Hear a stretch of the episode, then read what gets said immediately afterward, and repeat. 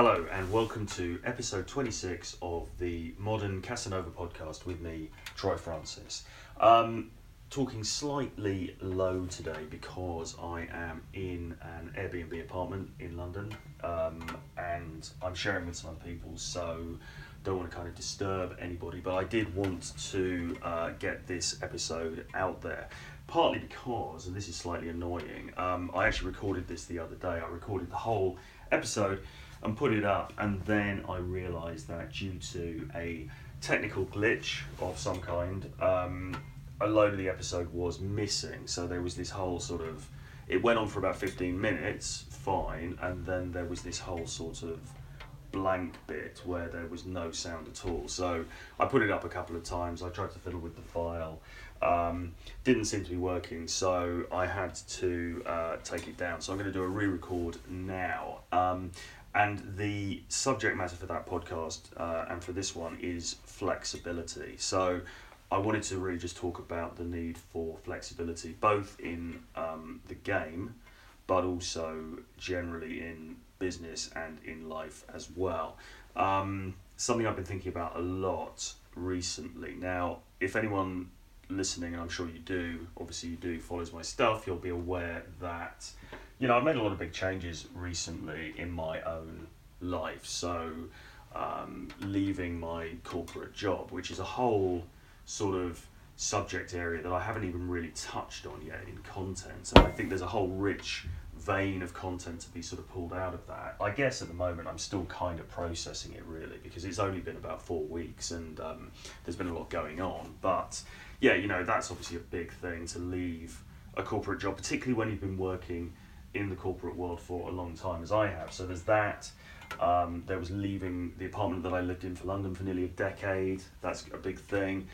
There was so I relocated to Berlin, so that was a big thing. Although I may now be looking to come back to London for a period of time.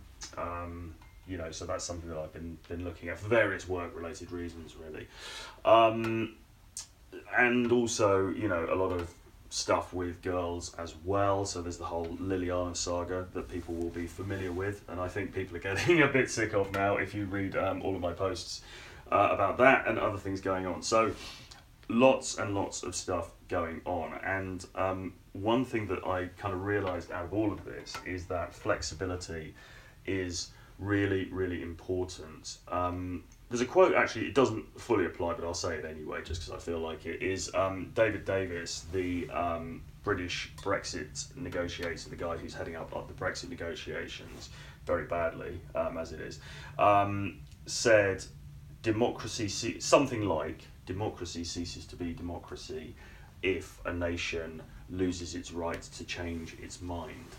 Um, and, you know, he's right. Um, democracy is not just making one decision and sticking with it through to the bitter end, like uh, Britain is kind of doing currently with, with the disastrous uh, Brexit uh, situation. And I know, okay, guys, I know there are people who get fed up with me talking about Brexit as well, so I'll, uh, I'll keep it brief on that as well, and apologies um, if you're one of those people who um, doesn't want to hear about it. But anyway, um, democracy is not just about making one decision and then running with it forever. Democracy is about, okay, we've made the decision, but now let's look at the facts. You know, is that the decision we still want to run with? Do we want to change our mind? Do we want to amend that decision? So, and it's the same in one's own life, really. Um, we make decisions based on the uh, the evidence that we have in front of us at the time. That doesn't mean that the decision should be, uh, you know, set in stone forever.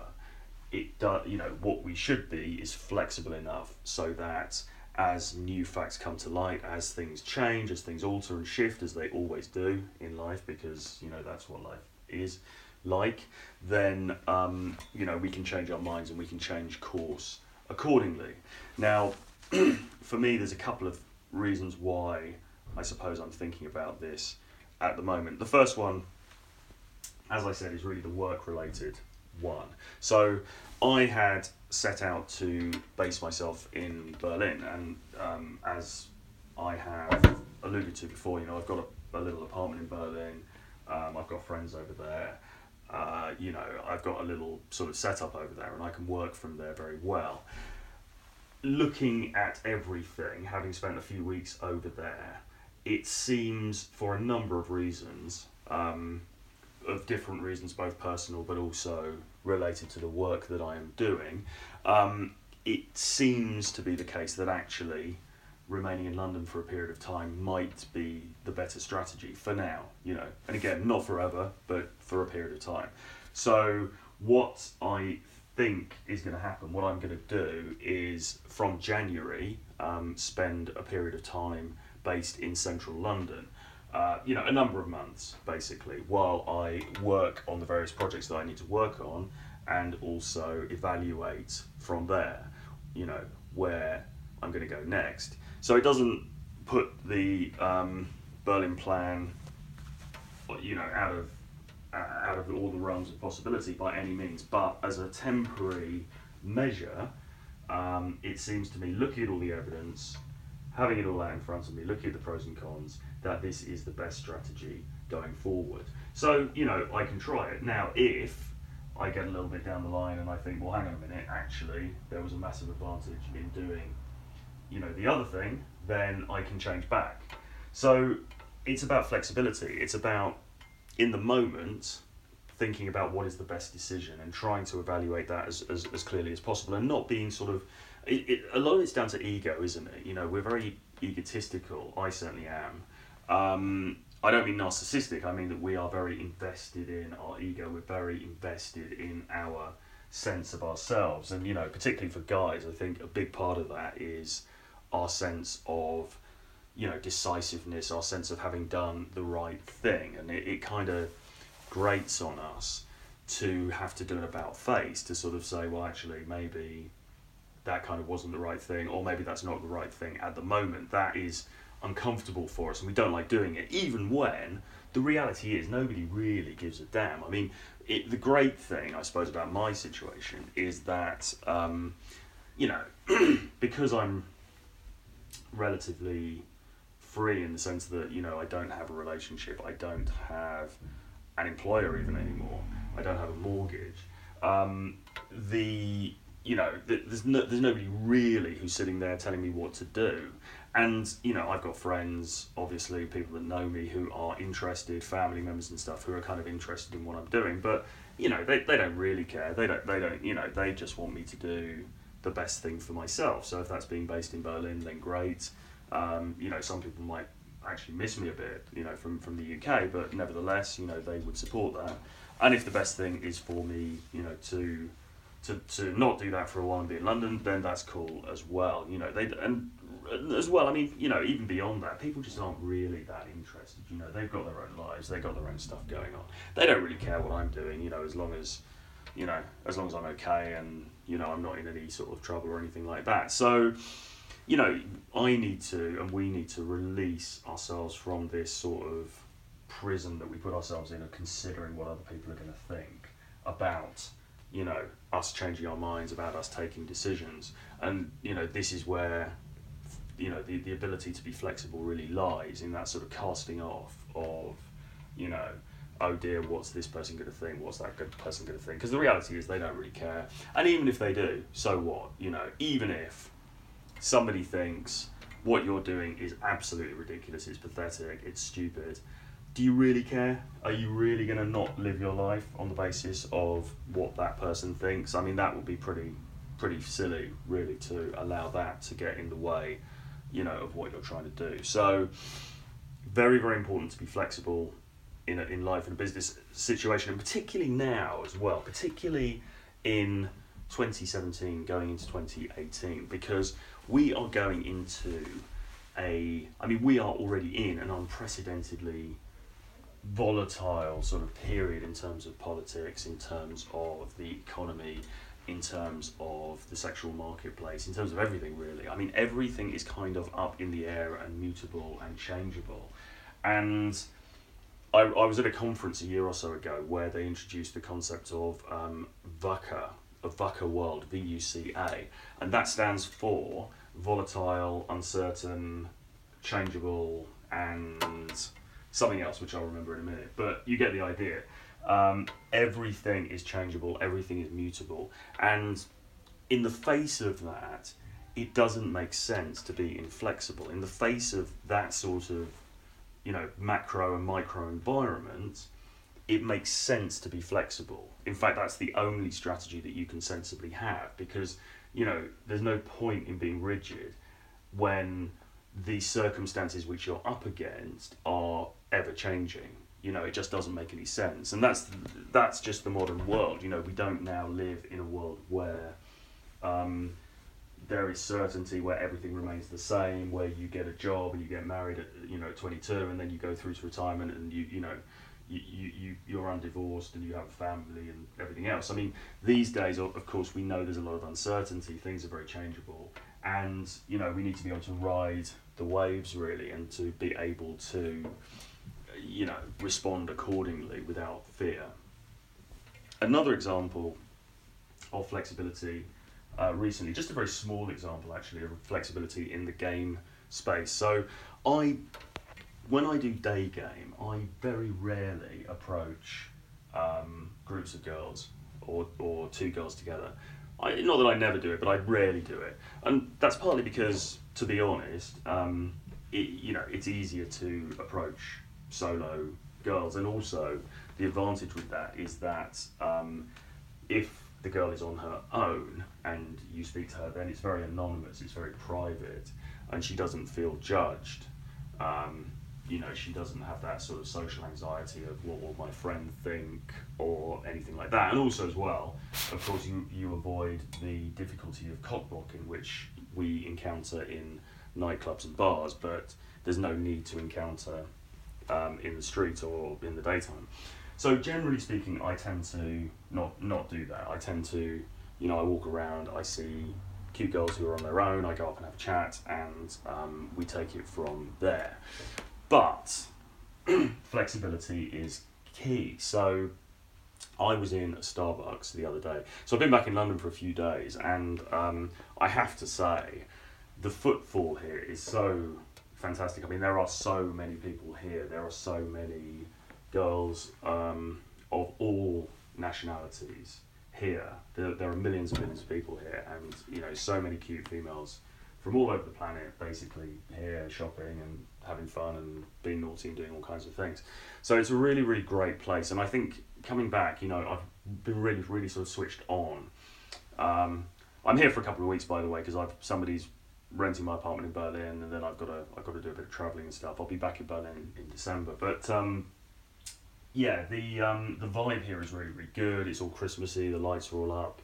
Um, you know, it, it, and and it's it's kind of good to be back for me. You know, having been away for a little while, it's sort of like a, a brief period away, and then I come back sort of re-energized by the city, and and so I'm doing quite a lot of approaching, and it's been going pretty well.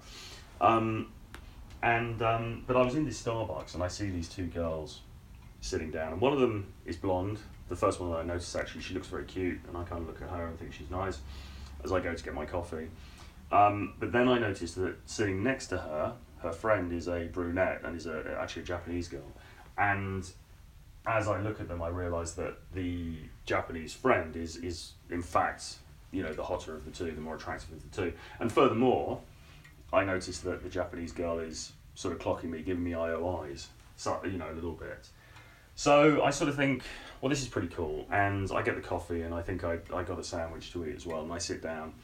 And perhaps out of reticence, and again, I don't recommend this because I mean, you know, I know on, I know on the one hand, you know, you've got very gung ho type game people who would probably say, well, you should have steamed in there, you know, the three second rule. Why didn't you just go in and approach and blah blah blah. Um, I didn't do that because you know, I. I it, it didn't seem the best time. I sort of thought, well, i am going to be here anyway. I'll wait. Possibly an opportunity will present itself, and then I will uh, you know, maybe the friend will go or she'll leave or something and I'll go and approach. Um, that didn't happen. So I'm sitting there, I'm eating, having the coffee, doing some stuff on my phone, some work stuff on my phone. Time passes, it's getting late in the evening, and um, I sort of think, well, this is ridiculous. You know, I'm not to.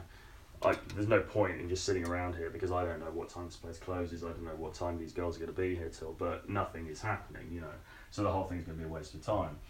And so then I just thought, well, do you know what? Sod it. I'm just going to approach the two of them then because, um, you know, you know, because otherwise I'll have waited here for no reason. And also, you know, you, you, I've written an article about this before.